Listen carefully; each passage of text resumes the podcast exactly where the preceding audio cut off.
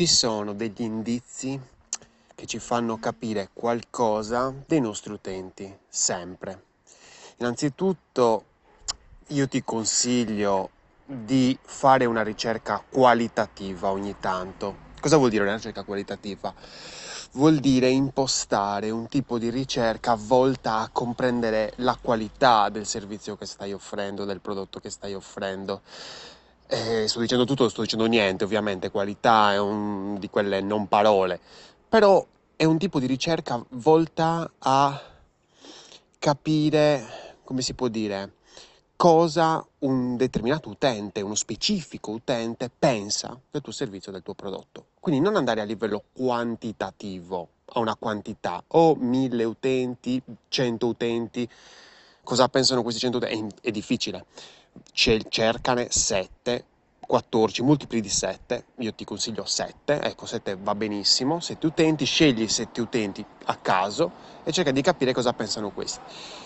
In tutto quello che gli utenti, come si può dire, possono dirti, ovviamente, come dice il caro e buon Donald Norman, padre, uno dei padri dell'esperienza utente, non devi credere a quello che dice l'utente. E allora, ritorniamo al punto saliente, ovvero cercare di comprendere gli indizi che ci fanno capire una determinata cosa. Ho pensato a questo scendendo le scale nel mio palazzo e ho visto dei tappeti che non sono stati messi a posto, dei tappeti dell'ingresso. Perché questo? Perché l'impresa di pulizia ha pulito, diciamo, le scale e ovviamente ha pulito anche le parti davanti alle porte. E mentre scendevo le scale ho pensato, ma guarda quante persone, quante famiglie sono in ferie. E da cosa l'ho capito? L'ho capito dal fatto che non hanno sistemato il tappeto, perché non hanno pulito oggi, hanno pulito 3 giorni fa. E io quando ero uscito di casa avevo visto il mio tappeto messo da una parte, l'ho preso e l'ho rimesso a posto. E come me, anche il mio vicino, e nel mio pianelotto tutti, quindi vuol dire che noi siamo a casa. Mentre invece scendendo le scale ho visto che altri non l'hanno sistemato. Vuol dire che non sono a casa. Indizi. Siamo dei detective, siamo degli investigatori.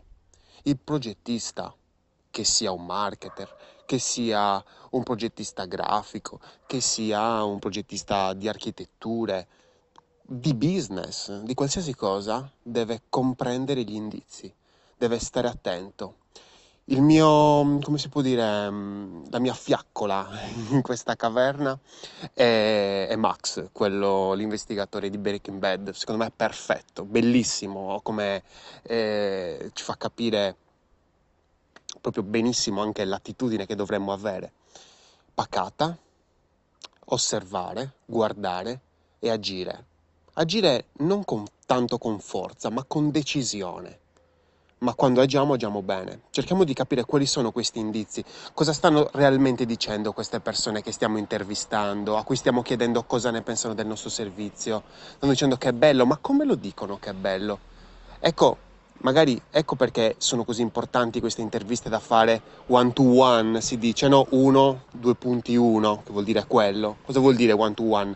Faccia a faccia, che poi non è detto che deve essere in sede, può essere anche da remoto, può essere anche su Skype, anzi meglio secondo me, perché così l'utente, la persona, insomma, che sta utilizzando il nostro servizio non si sente inibita dallo spazio, perché se noi la ospitiamo a casa nostra, e dove sono? Cos'è questo ambiente nuovo? Ma mi posso fidare qua o mi sparano? Invece a casa sua si sente tranquilla, è nella sua comfort zone, ok? Nella sua zona, nella sua area di conforto, quindi anche più tranquilla, ci può dire, ascolta, mi fa schifo il tuo servizio. E perché ti fa schifo? E lì si apre un mondo. Ragazzi, investigate, sempre, perché se non investigate non capirete mai i dettagli che compongono la bellezza della vostra esperienza utente. Io sono Lorenzo Pinna e questa è Una Birra di UX. Se ti piace come ti racconto l'esperienza utente, seguimi su Telegram, nel canale gratuito Una Birra di UX, oppure su LinkedIn. Buona giornata!